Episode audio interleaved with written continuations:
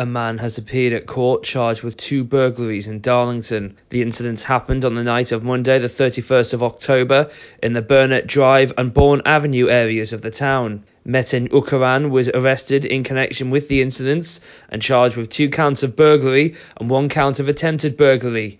The 30 year old appeared at Newton Aycliffe Magistrates Court on Thursday, where he was remanded in custody to appear at Teesside Crown Court on December 16th. He did not enter any pleas.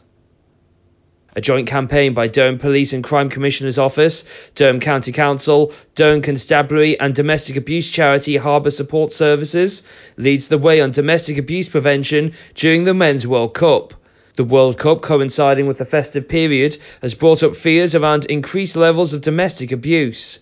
From analysis of previous tournaments, it is estimated that World Cup matches involving England, which take place on a weekend, will most likely result in a greater level of demand on the county's policing services. The campaign is aimed at perpetrators of domestic abuse and supporting them to recognise signs of inappropriate behaviour within themselves and the effect that this can have on their families. It will run from the 14th of November and will be featured across County Durham and Darlington. A Newton Aycliffe based manufacturing firm, BTS Facades and Fabrications, has announced it has achieved carbon neutral certification. BTS, which manufactures facade products for clients across the UK, has taken steps towards its goal of achieving net zero by offsetting its carbon.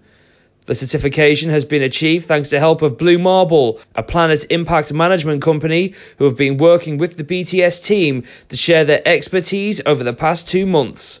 Those are your local news headlines. I'm Kieran McCormick.